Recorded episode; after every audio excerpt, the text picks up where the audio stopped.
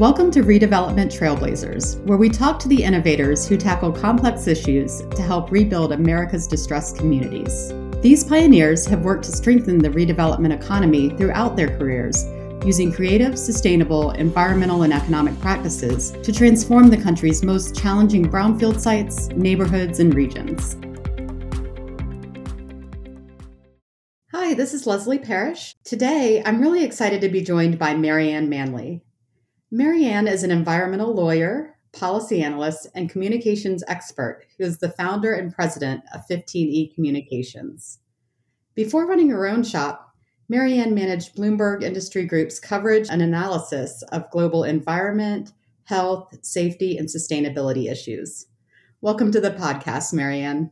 Oh, thanks, Leslie. It's so nice to be here. Absolutely. Thanks for joining us. Now, I'd love to start off by asking a bit about how you came into the brownfields and sustainability fields. You know, what piqued your interest here, and how did that lead to pairing that work with communication strategies? Well, um, like many of us probably in the brownfield sphere, it, it was a bit of a winding road. So I initially um, went to law school, was interested in environmental law, and that interest actually cropped up during my last year of college. I'd spent some time abroad in Germany where they were, you know, very um, progressive on green. At that time was the term used, green and sustainable policies, and I got very interested in that angle. So when I went to law school, I decided to focus on environmental law, and I had a really great experience. I went to Widener University in Delaware. They had a real strong environmental program, and I had the opportunity to work um, in an environmental law clinic to get some hands-on experience, and that just sort of, you know, solidified um, my interest in that area. Then when I graduated, um, the job market was relatively tight, and I wound up taking a job as a contractor for Department of Justice and worked with attorneys in both the environmental defense and environmental enforcement divisions. Uh, this was mostly like doing like litigation support and trial support. Um, I learned a ton I was there for about five years. And then around that time, somebody had reached out to me who was working at a company then called BNA, Bureau of National Affairs, and said, Hey, you know, they're looking for somebody to help with policy research, analysis, and writing on environmental due diligence. And I was kind of ready for a shift, and those were the areas that I was always the most interested in. So I decided to apply for the job and I got it. So I was hired to be the legal editor for the Environmental Due Diligence Guide. Um, and I'm going to date myself here, but this was uh, around 1998. Um, so brownfields and voluntary cleanup programs were in their relatively early stages. Um, and that's sort of like when my career, you know, launched into that area. So, you know, it was perfect timing. And, you know, in 2002, we had the brownfields amendments. And that really became a top area focus for that part of my career. The Brownfields, EPA's National Brownfields Training Conferences were taking place. And then there were some really big industry conferences too on the private side. Um, one in particular called RTM Communications, headed up by Jeff Talego, did all of these private sector with public regulators invited to, of course, but just sort of like the innovative approaches to brownfields redevelopment. So I was very involved in in all of those efforts. And then also this is around the time that i actually also met michael taylor who was working on uh, astm standard for sustainable brownfields redevelopment. And uh, we worked together to get his article published with the environmental due diligence guide. So that's sort of like the early view on on how i got involved in brownfields. And then looking ahead a little bit more uh, you know BNA was actually purchased in 2011 by Bloomberg. We did a lot of rebranding, restructuring, and during that iteration, I took on some, you know, more responsibility in different areas beyond due diligence and, and brownfields, more environmental compliance and sustainability. So that's sort of how that part of my career morphed. During that time, though, I always was still very focused on brownfields and environmental due diligence. So I did continue to do a lot of things in that space, including continuing to attend and speak at the conferences. They were annual, then biannual, the National Brownfields conferences. And then about two and a half years ago, there was another sort of restructuring at Bloomberg, and they were sunsetting some of the environmental products and coverage areas that I had worked on. And having been there for almost 22 years, uh, I actually took the opportunity to retire and definitely plan to start my own company, give it a whirl didn't know at the time that that would be perfect timing for the global pandemic. Mm-hmm. so my plans to maybe take some time off and travel the world uh, with my family and do some fun stuff sort of took a back seat and I just kind of jumped right in to to starting my work with 15E. Yeah, and I'd love to hear more about what you do there at 15E Communications. Can you tell us a little bit about, you know, how you work with your clients to assess their needs and what types of communication strategies you're often undertaking for them. Yeah, well, um, it's really quite a wide variety of things that I do. What I offer my clients is the benefit of understanding the environment and sustainability space. So all of my clients are really within that sector and a combination of a legal background, years of policy analysis, the ability to write, um, and then, you know, also during the latter stages of my career at Bloomberg, I worked with our product development teams and our marketing teams. So I gained some of those skills. So pairing them all together, um, you know, I really do what, whatever my clients need in, in that general general sphere. So that could, you know, include policy analysis itself and kind of advising on, you know, where the market is and what things are happening on the regulatory and policy side, creating content. So writing articles, editing things that they've written and need to get out there, you know, publicizing and socializing both content and also just things going on at people's companies. So a little sprinkling in there some brand leadership and business development. So it's really, really a wide range of things. I also work with different kinds of companies and individuals. So I've had, um, you know, lawyers and some PR people ask me to help with either articles or speeches. I've helped startups, you know, from the very beginning, help with language on creating new websites and establishing a social media presence. Uh, and then some of the larger companies that have, you know, their own marketing teams often need some help uh, in the subject matter expertise area. Like they're, you know, the machines that get it all out there, but sometimes they need somebody to help focus in a bit more on the actual thought leader environmental aspects to make their content marketing more powerful. So that's sort of a sprinkling of things that I've been working on the last couple of years. Well, thanks. It's great to hear that background and kind of the journey you've taken to get to get where you are today. And you know, you've obviously had a front row seat and served as a participant for well over two decades now in this field. So I'd love to turn to, you know, your perceptions of how the industry has evolved during that time and changed from a regulatory perspective and a policy perspective, since you've done so much policy analysis, but also just a practical one as well. So if we start with regulatory changes, could you talk us through the shifts you've seen over the years and how the industry and other stakeholders approach regulatory compliance? Wow. So we, you know, that's a lot to cover in a short period of time. So I'll try to give it justice over, you know, doing it pretty briefly. Mm-hmm. But, you know, obviously the, um, the establishment of the environmental regulatory scheme in the early 70s was what we would call command and control compliance oriented. So when we look at that, it's really very prescriptive and focused on, you know, regulators focusing on like what needs to be done with very specific requirements and very enforcement based, you know, liability based. For example, you know, the federal Superfund law is all about, you know, what you need to do. And, you know, if you don't, there's these, you know, significant liability considerations. So that was sort of the the beginning of, you know, environmental law and statutory regulation. And then, you know, we've definitely seen some shifts. So I would think of the command and control very much like the stick. And mm-hmm. then I think we've seen some things emerge that are more carrot and stick, right? So that some incentives plus, of course, the enforcement gavel, as we used to say in law school, to make sure people, you know, are, are still complying.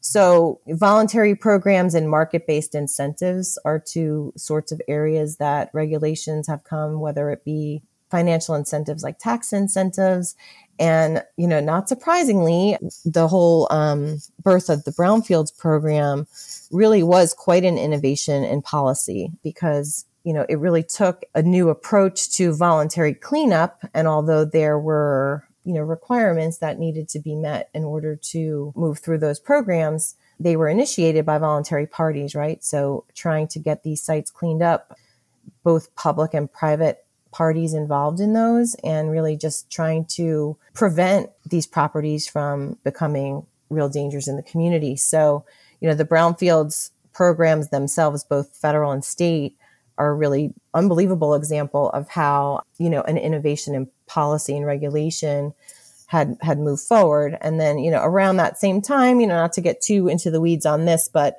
EPA sort of integrated some concepts called like next gen con- performance and compliance. So that was really more um, trying to make regulatory efforts more efficient, and technology was emerging that made that possible.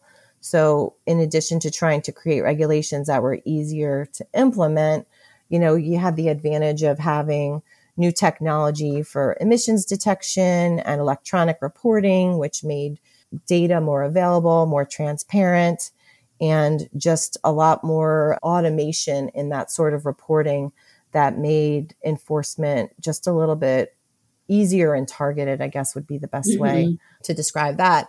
And then now you know the the newest iteration really is something that i like to call beyond compliance. And these are things more that i i think we're connected a lot to the sustainability movement and corporate stewardship um, being a good environmental steward.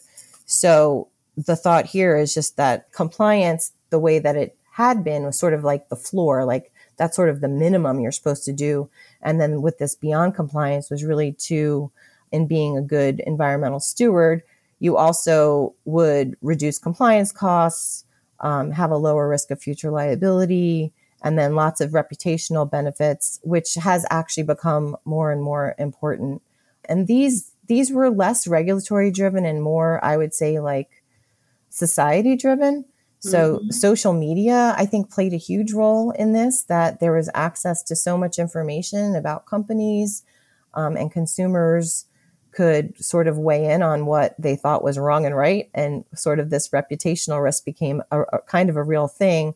And then, you know, more formally, you know, shareholders, so, you know, shareholders in public companies also started to take notice and becoming more active. You know, the term shareholder activism is one that I hear a lot about how corporate boards and shareholders are really driving some of the changes or have been driving some of the changes at the top. So the regulatory mandates sort of in this realm are really just emerging. So this latter part of beyond compliance um, has really been very, very interesting, I think. You know, as you're talking about the concept of kind of moving beyond compliance, that's a good segue to what I wanted to ask you next about, you know, moving into transitions you're seeing kind of more in the policy realm. There's a lot of buzzy phrases and topics out there today that we hear about often. You actually touched on them a little bit already, like a focus on ESG efforts, um, environmental justice, and sustainability. To some extent, at least, those have always really been considerations in brownfields work. So I'm wondering if you could speak a bit to that, if if they're even kind of more emphasized today than perhaps they were before, or if you see it just kind of as a continuous approach there. Well, yeah, I mean, I think you're right. The elements of of all of those things, I think, even if they had different names, have always been integral to brownfields redevelopment policies and approaches. Certainly, community involvement and stakeholder engagement is really one of the cornerstones of the program. And, you know, in fact, obviously at the federal level, communities are the ones applying for grants. In terms of ESG, or as you said, environmental social governance, uh, it's an, I think it's kind of a new name for a lot of the factors or externalities that brownfielders have been addressing for a long time. So, you know, just in case anybody listening isn't as familiar with, with ESG, so those are really metrics that are being used to measure and assess corporate performance on the environmental side, these are factors related to a company's performance as a steward of nature or their interaction with the physical environment, things like climate, emissions, pollution and waste, materials sourcing, supply chain. Um, social is more how you know company or an organization manages relationships with employees, suppliers, customers, and communities. So you know something like environmental justice, which is a term that's been around for a long time, but um, has taken on sort of an accelerated focus for a lot of reasons. Environmental justice would kind of hit both that E and the S of ESG.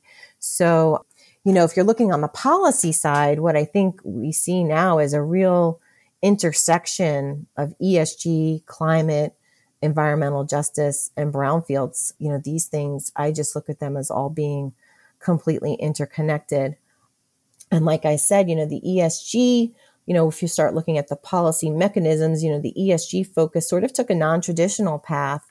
You know, it did not begin with regulators. It was largely being advanced by the investment community, consumers, and, you know, more activity on social media where you just had so much access, have so much access to corporate and organizational behaviors. So, with shareholder activism also being influential, obviously, as I mentioned before. But then, you know, that part of it has been different. And then now you have, you know, the incoming Biden administration, which, you know, made very clear from the onset that some of its top priorities were climate change, environmental justice, and infrastructure. So, you know, as I mentioned, EJ squarely fits within the ESG bucket. Um, this is all completely, I think, integral to the concepts behind brownfields redevelopment. And on top of that, now we've seen unprecedented levels of funding earmarked for infrastructure and including, you know, the cleanup and redevelopment of contaminated sites. So, you know, with EJ criteria factoring in that as, you know, that is how a lot of this money is being prioritized. So, Brownfields totally aligns with all of those initiatives. Brownfields redevelopment really is sustainable redevelopment. It hits all of those things. So while we would probably all agree that these concepts and these principles have always been integral to brownfields, you know, now they're actually like all of these things are just center stage on local, state, federal, and and even the global level. Mm-hmm. So we're seeing more intentionality here, I think, than ever before. And you know, I do think that this will mean that there will be continued increased pressure to get sites cleaned up. And I think we will really see a lot of activity going forward because of these policies. Yeah, I know you went to the Brownfields conference a couple months back now. Yeah, Oklahoma City. Mm-hmm. Oklahoma City.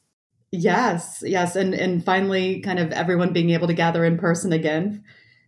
And I'm wondering, you know, maybe if you saw any kind of shifts there from kind of a more practical perspective, maybe in terms of who was attending the conference, the areas of focus of the conference when you looked out across the agenda and were attending sessions, or even the issues raised in discussions, maybe within sessions or just sidebar discussions.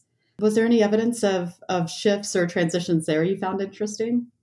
Well, yeah. And first of all, um, yeah, sorry to interrupt, you know, but it was so exciting to actually be back in person um, in Oklahoma City for the Brownfields Conference. You know, as many folks who attend that conference know, it had to be rescheduled and shifted a few times. And really, Patricia Overmeyer and the Brownfields group really did an amazing job pulling the, the conference together.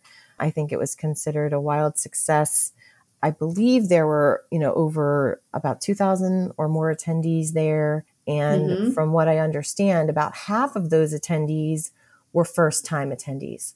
So, you know, that is really something that is telling, I think, that there's a lot of interest in this area and it's great to have new faces there. Always a good mix of public and private sector, in my opinion. So that seemed to still be the case. And then in terms of, of topics, no surprise, you know, there was a huge focus on environmental justice, uh, solar, renewables, larger issues of equity, resilience. You know, these were integrated even into sessions that maybe didn't have those concepts in the titles of the sessions, but, you know, that was definitely like some of the stronger themes. Terms that I saw that I don't know that I'd seen before at these conferences would be things like nature based solutions, climate migration, and then a lot of focus on the practical of like you know how are we managing some of these physical things happening in the environment you know extreme weather and flooding and wildfires.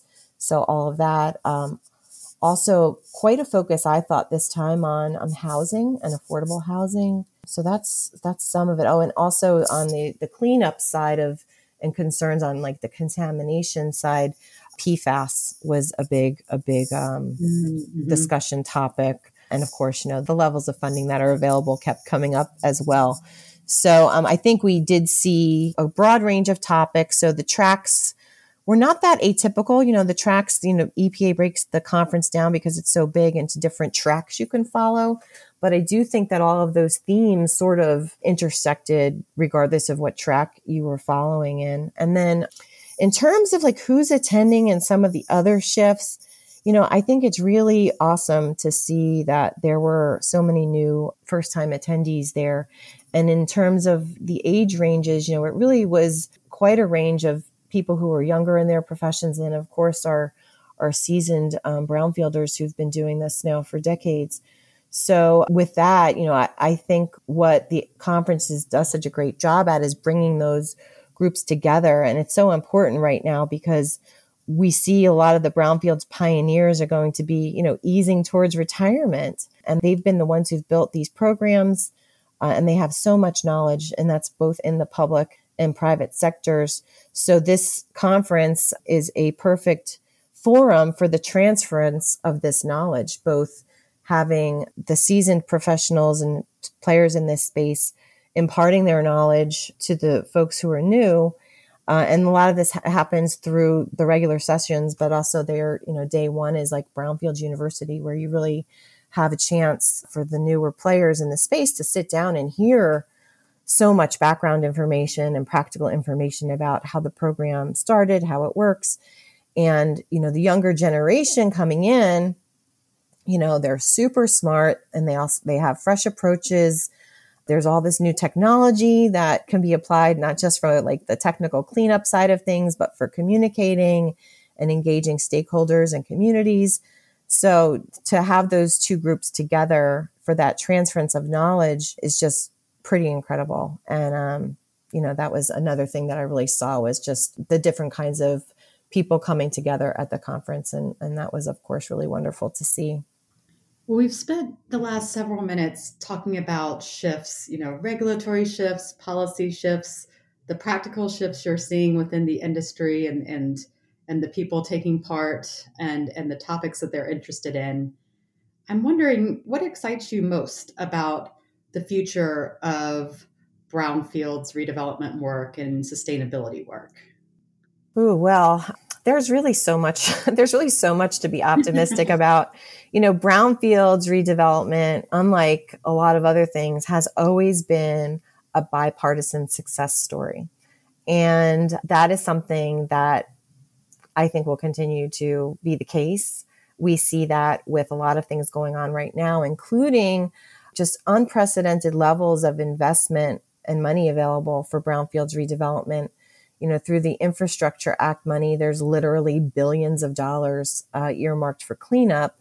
And other areas where there's been huge investment that tie directly to brownfields where there's other pockets of money available specifically you know for infrastructure renewables and in ej communities. So you know the funding is unprecedented and then you couple that with just the amount of knowledge and expertise and how well the public and private entities have really done in this space, really getting so many properties cleaned up. And now the opportunity to impart that knowledge on the next generation, who I think will only iteratively make this even more of a powerful space for redevelopment. So I think all of those things together, you know, I look at them as all of the stars are, are now aligned. You know, you've got the money, you've got the know how, and you have the incentive to do all of this amazing work. So I really think that the future of brownfields redevelopment is just brighter than ever. So it's it's it's all very exciting.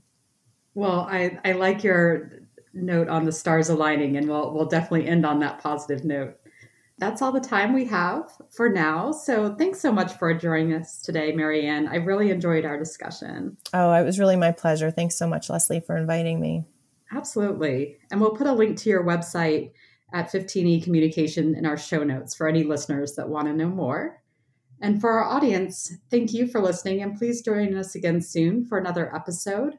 You can find all of our episodes and lots of other information on our website, redevelopmentinstitute.org. Thank you for listening to Redevelopment Trailblazers, presented by the Redevelopment Institute. For more information on successful strategies for brownfields redevelopment, urban renewal, and community revitalization, visit our website at redevelopmentinstitute.org. And don't forget to subscribe to this podcast so you never miss an episode. See you next time.